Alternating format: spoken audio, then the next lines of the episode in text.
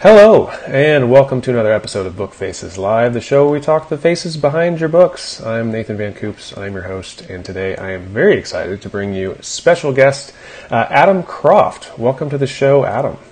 Thank you. Thank you very much. Pleasure to be here. Um, been definitely looking forward to this um, interview. I just finished reading your book, which was uh, The Indie Author Mindset, which has been uh, fantastic. Um, for people who may not be familiar with you, um, you are obviously a very successful uh, crime thriller writer. You've, you've um, had tremendous success writing fiction, but now you have branched out into uh, nonfiction. And can you tell people a little bit about just uh, what inspired you to kind of shift gears and, and uh, dive into the indie author mindset? Well, thank you for your kind words, first yeah. of all. Um, but yeah, I, mean, I, I guess the the success I've had means that, and especially with it all being through independent publishing, it means that a lot of people have come to me and, and asked for advice. I get emails every day, mm-hmm. which is great. You know, I, I, love helping people. That that advice wasn't there when I started out mm-hmm. in kind of 2010 and started writing the book in uh, 2008. So, you know, knowing that the community is much more developed now and is much more open and that I can help people is, is great. Mm-hmm. But I've, I found myself kind of answering the same questions time and time again, which again is fine.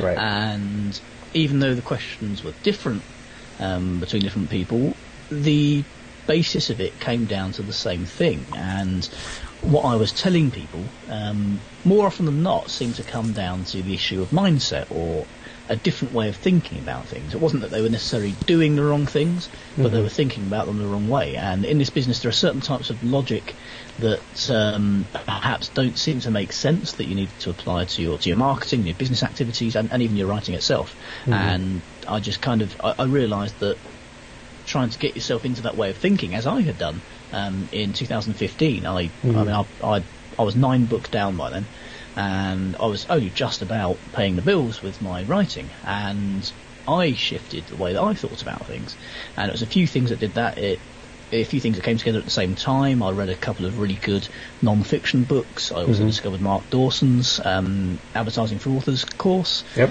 And there were a few things that just kind of clicked at the same time.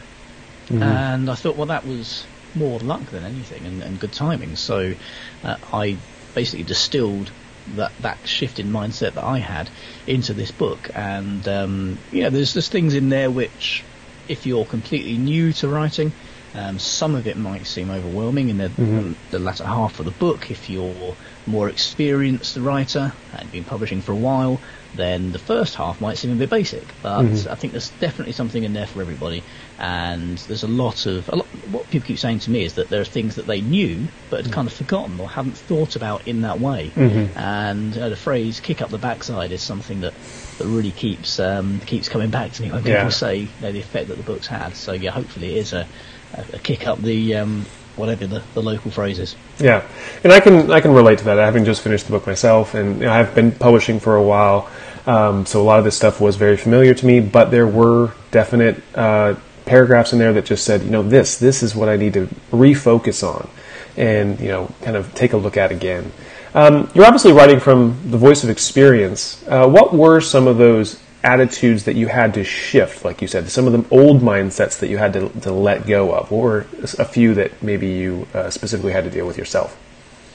Well, I think a lot of what I had to let go of and what most writers have to let go of is actually kind of human nature and natural way of thinking about things. I mean, mm. I split it in the book. I split it into three types of mindset: the professional mindset, the visionary mindset and the business mindset. Mm. Um, I mean, particularly on the business side of things, I mean, it, it's difficult to reconcile the creative half of the brain with the business brain. And as an indie, you've got to be a writer, you've got to be a business person, um, you've got to be able to do things like this, mm. um, and kind of uh, be a, a broadcaster.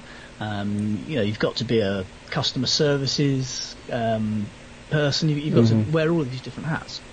Um, so, for example, um, on the business side of things, it's very natural to think of things as a cost and as an expense. For example, getting a cover designed. People think, mm. oh, I could, you know, there's one guy whose covers aren't as good. He charges hundred dollars. This guy, yeah, they're brilliant, but he charges five hundred dollars. I can't mm. do mm-hmm. that. Um, and it's an investment.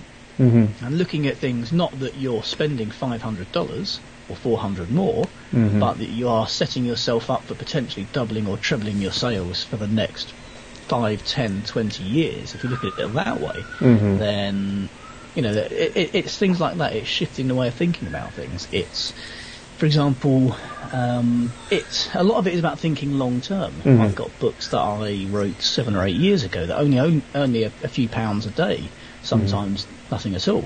But that's happening every day or every week for you know, years on end. There are books I've not written a word on for eight years that still earn me money each day. Mm. And it's it's looking at the logic of that rather than thinking, oh, I've launched a book, it's gone out, it's sold ten copies, and it's selling a copy or two here and there, and, and thinking that's a that's a failure. It's not. Once you've got 10, 20 books stacked up on top of each other, all doing that, you can do very well. I mean, it's the you know, that's the kind of the 20 books to 50k thing that's um, that's that's been around the last couple of years. Yeah. So yeah, I mean, there's, there's so many examples of that of you know, changing the way that you think about things and looking at things in a in a different way from what might feel natural and comfortable. I think you did an excellent job too of bringing that across in the book of you know long term thinking, also this sort of brick by brick um, way of building your your business and having compounded results, as opposed to I think one of the the big mistakes people have starting out is they think they're going to write one book and this one book is going to be um, it. That's going to be the big success, or that they're going to focus all their efforts on this one book and they can that, make that it work. can happen. It's rarely your first Yeah. Mm-hmm. one. I, I have had that happen to me twice um, with my, I think, ninth and twenty-third books. Mm, you're right. it's not, uh, you know, it's not something that's going to just happen on your first one. It's very, Right. very unlikely. Yeah. Um, and it, you know, sometimes for a lot, you know, there are lots of authors out there who earn a hell of a lot more money than me. Mark Dawson's one of them. Mm-hmm. He's never had one massive breakout book Mm-hmm. that's that's gone nuts. He's he's done that, as you say, brick on brick, looking Mm-hmm. at long-term thinking. Um, All of his books do well, Yeah. and when they're compounded on top of each other, he's you know doing six-figure months regularly. Yeah, and you had some interesting things that, that kind of stuck out for me um, about sometimes the, the mistakes we make in um, understanding even the readers and, and their attitudes towards our books. Uh, for example, one of the mistakes I made early on that was a, a mindset mistake was that when I, I had a, a perma-free book, perma-free book one, and uh, for a series starter, and it was I didn't produce an audiobook for that one right away. I produced the audiobook for book two because I my mindset was, oh well, they can get this Kindle book for free. They're not going to want to spend money for an audiobook on top of this, and, and it, that was completely wrong. The the the correct answer was. Uh, yes, they want this free one, and yes, now they want a deal on the audio on top of that. So I had sort of shot myself in the foot thinking that all readers were like me, that they were cheap and didn't want to, you know, if they got something for free, they don't want to additionally spend money on it. But it was completely wrong. And now that I have an audiobook for book one, it's by far and away the, the biggest seller. Um, but there's so many of those, you, you pointed out a few things like that. Um, we miss, we miss, You, you should never assume that a reader is like you. Mm-hmm. Um, I mean, on audiobooks, yeah. I mean, I, I don't listen to audiobooks. I know lots of people do. Mm-hmm. Um, my first book, when that was perma free, um, that was the only audiobook that actually sold and actually made Mm-hmm. a profit because so many people were downloading it for free. You know, probably about 300, 400 downloads a day just on Amazon.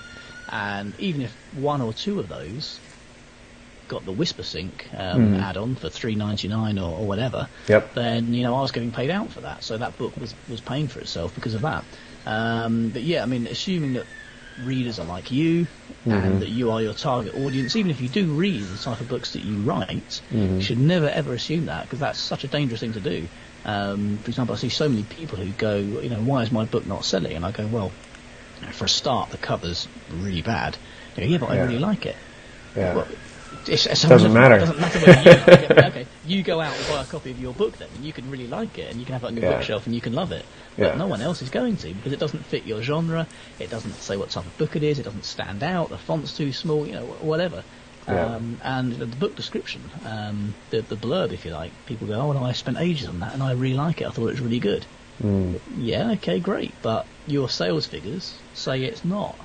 Right. and the conversion rate you get from your sales page says it's not very good. Mm-hmm. And being able to kind of detach yourself from that, which is really difficult when you spend so long writing a book and you spend hours on a product description, you've worked with a cover designer, and you've got it exactly how you want it. Mm-hmm. It's really difficult to then admit that actually it's not what the market wants. Mm-hmm. And you know, some of my book covers I really don't like. Some of my book descriptions I really don't like. I don't like some of the books.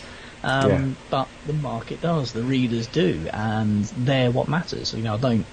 You know, I I do write things that are for me, and frankly, they don't sell. You know, I, I write plays as well, and I don't publicise or advertise that because they're nothing to do with crime. They're Mm. weird kind of surrealist avant-garde things that I do for me to to get something else out.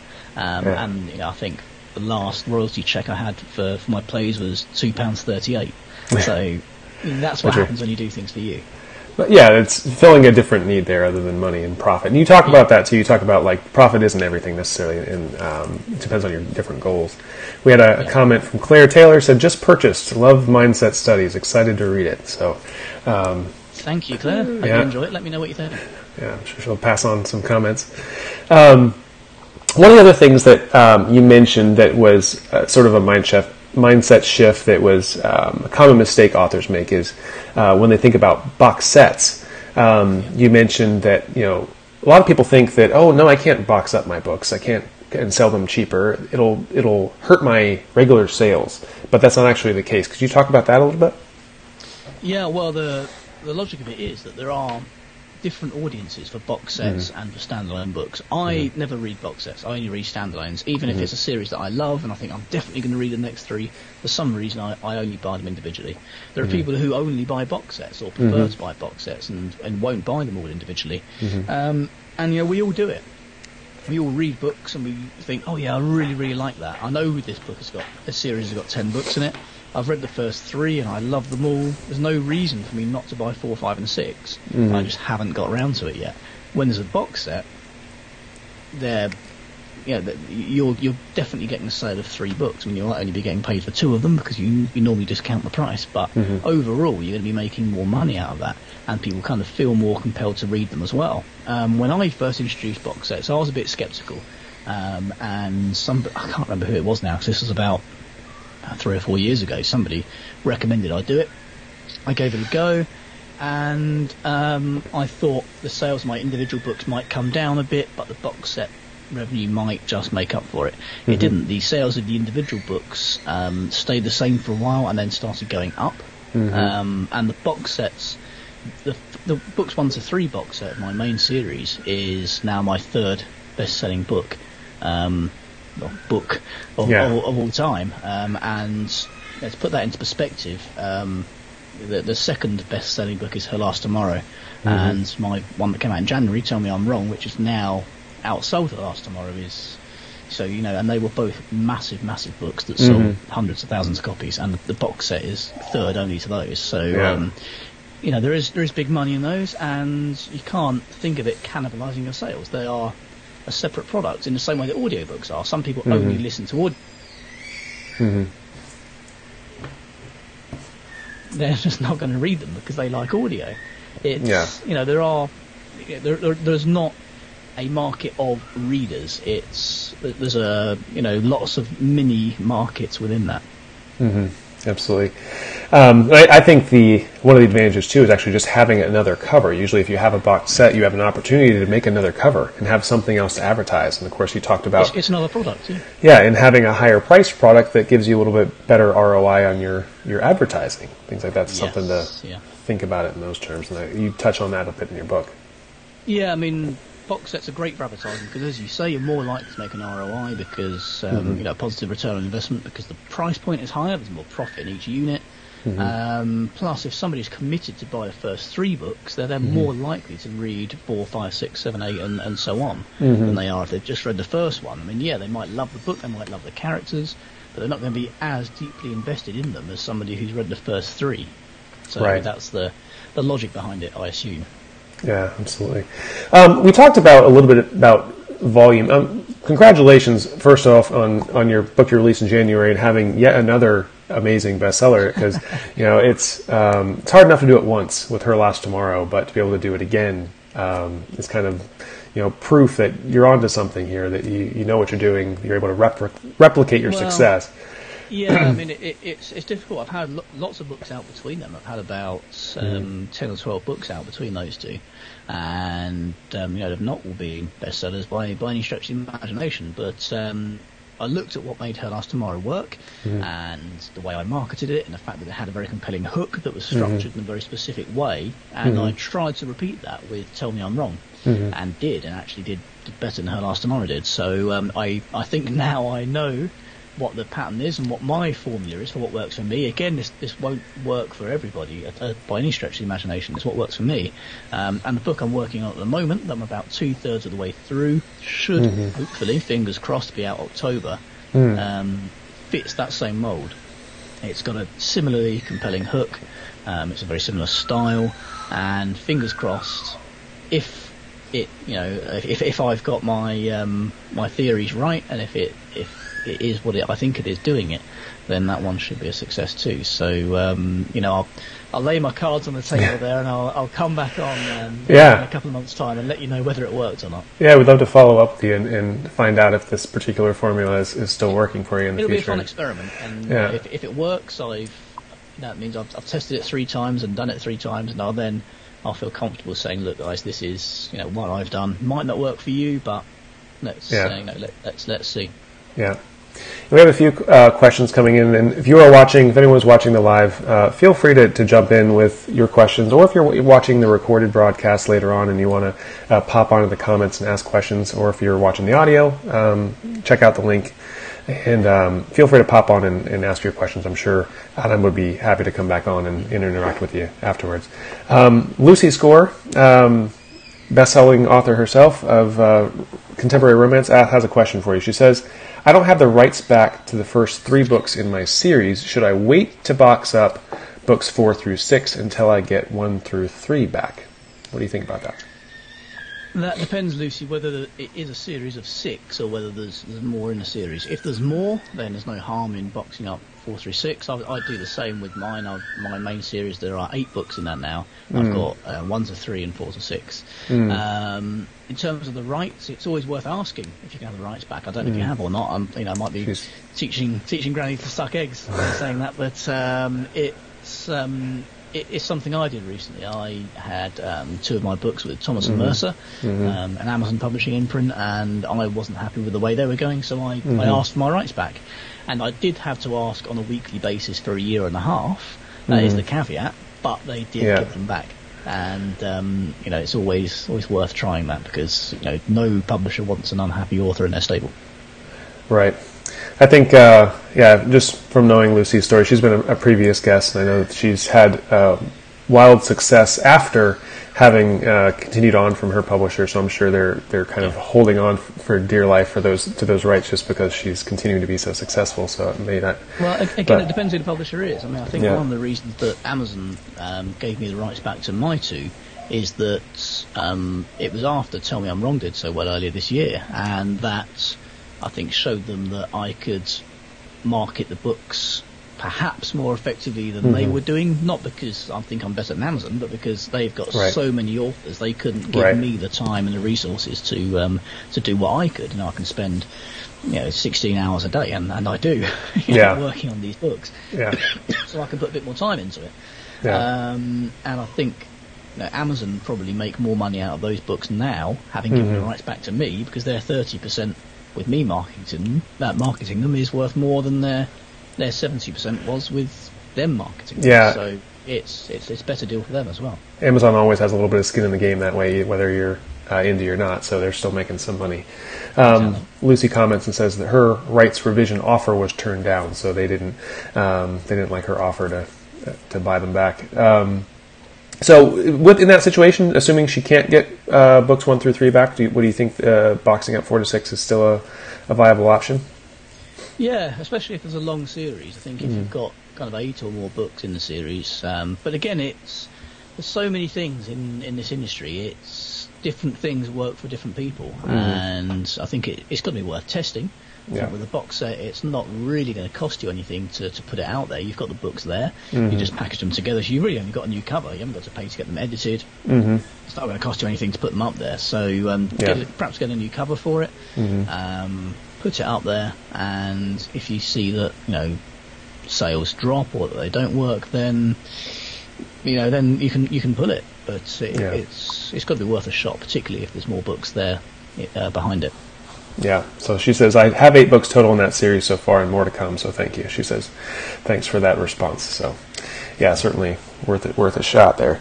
Um, one of the things that I always like to ask authors when they have sort of achieved the level of success you have, um, what does success, how has the idea of success worked for you?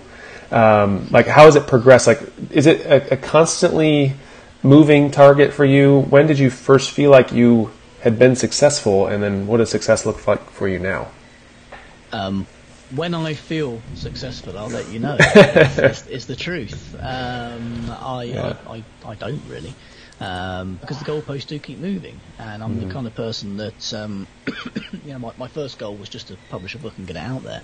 Mm-hmm. And you know, I enjoyed that for about five minutes, and then I wanted to sell some copies, and I wanted to mm-hmm. sell some more copies. Mm-hmm. And I think what kind of keeps pushing me on from you know one level to the next is that I'm never happy, and I you know I always see um, the next thing on the horizon. I want to go for that. So mm-hmm. yeah, I, I still don't feel you know any different to, to how I did. I still wake up in the morning with a sense of dread that this morning is the morning I'm going to open my inbox and I've been found out and everyone's found out I'm a fraud and and that it's um, it's not happening anymore. I'm going to go out and have to get a job. You know, yeah. Um, it, that that doesn't change. Um, you know that that perspective is is the same as it was, you know, eight ten years ago when I was mm-hmm. sitting in my, my back bedroom writing detective stories. The only difference is now I'm in a different house and I'm sitting in the front bedroom writing detective stories. It's you know for for me it's um, you know it's no different. I'm I'm just now that I'm in a a position where I can take a little more time away from the actual writing and the time to do things like this and to mm. kind of you know um, you know help other people who who are kind of in a position that I was a few years ago when that help wasn't there. I mean, if podcasts had been around and you know if there'd been all these courses and, and things, then you know maybe I would have would have got there a bit quicker. So uh, mm-hmm. yeah, it's it's a similar perspective to, to what I've always had. And I should mention that you do have your own podcast if anyone wants to check it out, the Partners in Crime uh, with Adam Croft podcast, which is hilarious. I think I've enjoyed an episode just recently and, and had a blast just listening to you guys. Thank you. Yes, good fun. Yeah, I'll present it with um, a friend of mine, Robert Daws, who's also a best-selling crime writer and uh, TV actor. And um, yeah, we interview people from the world of crime fiction in books um, and TV stars of crime series and mm-hmm. directors mm-hmm. and yeah, just anything kind of mostly fictional, sometimes factual crime. And um, yeah, we just we switch on the microphones and we we have a good laugh and we, talk yeah. to some really interesting guests. We had Val McDermid on this week on the, the episode that went out today, and yeah, it's it's great fun. I seem to be spending more of my life in front of a microphone than I am in front of a keyboard, so my job kind of seems to have changed to kind of yeah. 75% broadcast to 25% writer, but you know. Yeah, well, I've heard you all over the virtual airwaves this week, and uh, but you've got a great radio voice for it, so oh, yeah, I think, you did a great job. Well. yeah, which you know doesn't doesn't work for us today. We gotta we gotta show our faces in the live stuff. So, um, Claire Taylor has a, a question for you. She says, "Have your books always been wide?" Or did you ever ride the KU wave? I did up until 2015. Mm-hmm. I had all my books, all my books in KU, and mm-hmm. pulled them out. That was part of that, that mindset shift that I had. Actually, that was mm-hmm. that was part of it. I pulled them all out. Um, and my Kempston Hardwick series, I actually put in earlier this year, despite being not a fan of KU. Mm. Um, they're, they're back out again now. Mm. Um, that series is a kind of a cozy mystery. I suppose is the closest I can describe um, it's it's a traditional style amateur sleuth. It's very tongue in cheek. It's the golden age of detective fiction, but it's kind of your, your Agatha Christie or Sherlock mm-hmm. Holmes, but it's very deliberately taking things from those series and putting them into one world and and you know not taking itself too seriously by any stretch of imagination. It's kind of humorous and quirky, a bit of a pastiche of things, and um, that wasn't doing particularly well wide. Mm. And I thought, as an experiment, I put them into KU for a few months and see what mm-hmm. happens. Yeah. And it, it, it, did even worse. okay. so uh, so they're back wide again now. Uh, I mean, they, they don't sell very strongly. They've got they've got a very dedicated fan base, but a very small fan base. They're quite mm. a specific thing. They're, again, mm-hmm. they're one of my, my things to write. So yeah, I, I have been in KU. Um, I I do much better wide. I have months regularly where Amazon isn't my biggest source of income. Mm-hmm. and I have very very good relationships with um, with everyone at Kobo particularly, um, mm-hmm. with people who run Nook and run Apple, Um, and that's something I've never had at Amazon, despite having Mm-hmm. a contract with Amazon, um, you know, publishing contract with them in the past. Despite having, I mean, I've I've interviewed the guy who runs KDP in the UK, and I've, you know, even even still, I, I don't have a relationship where I can go to them, and because they're a much bigger company, and they, they, haven't, they haven't got the time for me. It's that's just the way it is. Um, but I've been able to build up a very good relationship with the smaller vendors, and and do quite well out of them. So and it's just common sense for me business wise it's this is not just my income it's my whole family's income. My, my wife works with me on the business side of things and um, you know if I can't have all of my eggs in Amazon's basket it's just it doesn't make business sense for me. I think um, one of the biggest challenges people face going from the KU situation to going wide is, of course, like what you mentioned, is it involves building these relationships with these other vendors because it's not as straightforward of a meritocracy necessarily as the Amazon platform. So, what are some of the things that, that you've done to try to reach out and build those relationships to try to find that success wide? um, I'll be completely honest the way in which I built the relationships with all of them is just to send them an email and just say look I've, I've been in KU I'm now going wide. I want to know how I can sell more books on your platform. And they've all been helpful. And they've all you know um, Kobo um, if you email them they open up a special area in the dashboard a, a promotions tab which isn't available to, to everyone. It, it is if you ask. Sorry I'm Okay. I've had a cold in the last week or two, and the, the cough Yeah. is still sticking around. Yeah. Um, but yeah, they're, they're all very helpful. They're all keen to gain ground and to gain market share, mm-hmm. and to and they want to sell your books because they're going to make money from it. Mm-hmm. You know, it's not they're not going to say, well, no, we're not going to help you. It's in their best interest too because they're going to get thirty percent or or forty percent in the case of Nook. But mm-hmm. um, yeah, if you go wide, having been in KU, you will lose money immediately. Um, well, not immediately, but you know your, your page reads, you're not going to get income from that, and that will happen while you build up the audience on those those other platforms. Um, but it again, it's a long term thing, and I haven't had books in KU for a long time, but I'm still getting page reads on them. Um, some of my books that came out of KU in 2015, this month I'm still getting page reads on. Because if people have borrowed them Yeah. and not return them and they start reading them, then I'm earning the money from them. So you won't see, you know, it won't fall off a cliff. It's, it's it's not going to be like that. It, but um, you know, it will start to, to to decline as your sales on the other platforms hopefully increase. What are some things you did to help compensate for that drastic loss initially? Obviously, um, you've had big, big success with Facebook advertising through the Mark Dawson course you mentioned, um, of course, uh, AMS, BookBub, things like that. What are some of your strategies you've used to, to help compensate for that loss of income? Well, they are different strategies needed for those vendors than are needed for Amazon. Um, Facebook ads, getting them to work for Amazon is difficult enough. It's nigh on impossible for the other vendors. Um, BookBub ads work really, really well with Kobo and Apple and, and with Nook as well. Um, Kobo's in-house promotions are brilliant. There's there's two types of ones that they do. There are ones where you pay a small amount to be entered, and it's normally like five dollars or something like that.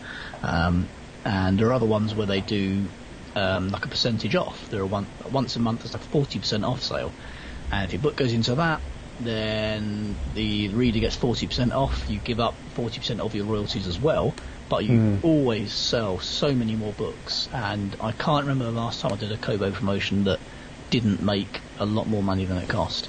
Um, and you know, there's there's hundreds of them knocking about. They're they're always putting new ones out there.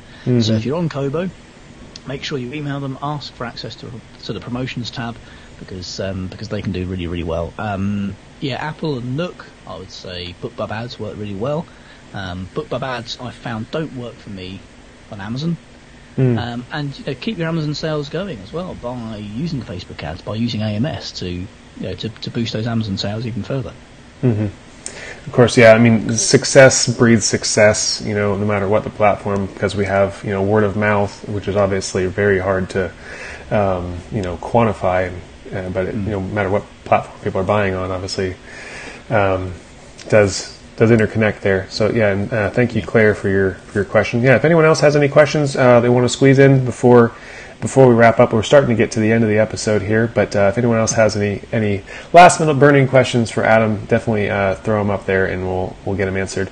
Um, in the meantime, so obviously, uh, where's the best place for people to find um, more information about you, or if they want to contact you and find out more about your your books or your your indie author mindset book? Um, well, my website is adamcroft.net, and that's mm-hmm. completely geared towards my fiction. But um, there's a contact form on there. If you want to send me an email, then then do. I'm more than happy to help. Mm-hmm. Um, my Facebook is um, facebook.com forward slash adamcroftbooks. Mm-hmm. And my non-fiction one, if you search for Adam Croft, Indie Author Mindset, there's a page for that as well. Um, and on Twitter, at Adam Croft. And I do definitely recommend the uh, the podcast Partners in Crime as well. Like I said, it's a lot, a whole lot of fun. So thank you. Yeah, we're, we're getting quite a lot of listeners actually who aren't crime fiction fans. Yeah. Because you know we don't. It's called Partners in Crime, and it's a crime fiction podcast. We don't actually talk about crime that much.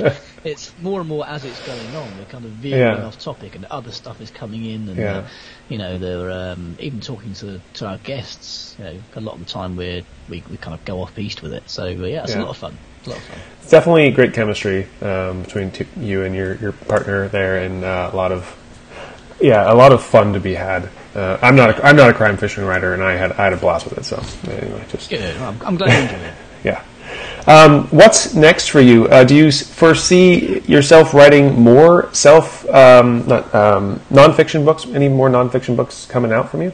Yeah, I think when I wrote this one, it was going to be the only one, and as I was writing it, I realised that there were lots of things I could have said and lots of directions I could have gone in, but the book would have been like this. It would have been an absolute mm-hmm. monster. Mm-hmm. So um, I then realised it had to be just a mindset book. Mm-hmm. Um, and yeah, there are there are lots of other topics I can cover and lots of detail I can go into. You know, I've been doing this now for, for ten years, so um, I can. Yeah, there, there are lots of things I can say and lots of detail I can go into, and lots of things which hopefully will will help authors. Um, you know, whether it be marketing whether it be trying to get productive and trying to write more. Um, yeah, there are lots of tips and lots of things I've picked up on the way, and lots of mistakes I've made as well, and things mm-hmm. that haven't gone as they should have done, and that I've that I've learned from, and that have been very valuable. So um, yeah, there's definitely more to come when I get the time. well, that's fantastic, and we'd love to have you back on uh, if you have uh, future books out or anything else. Of course, you know, always happy to to uh, have you back on as a guest. Yeah, that'd be great. It's been lots of fun. Yeah, it's been. Uh, I really appreciate you taking the time. I know you've been very in demand this week. Uh, lots of interviews, uh, lots of your voice on the airwaves. So um, thank you so much for your time, and uh, yeah, I really been, appreciate it. All right, talk to you again soon. Thank you.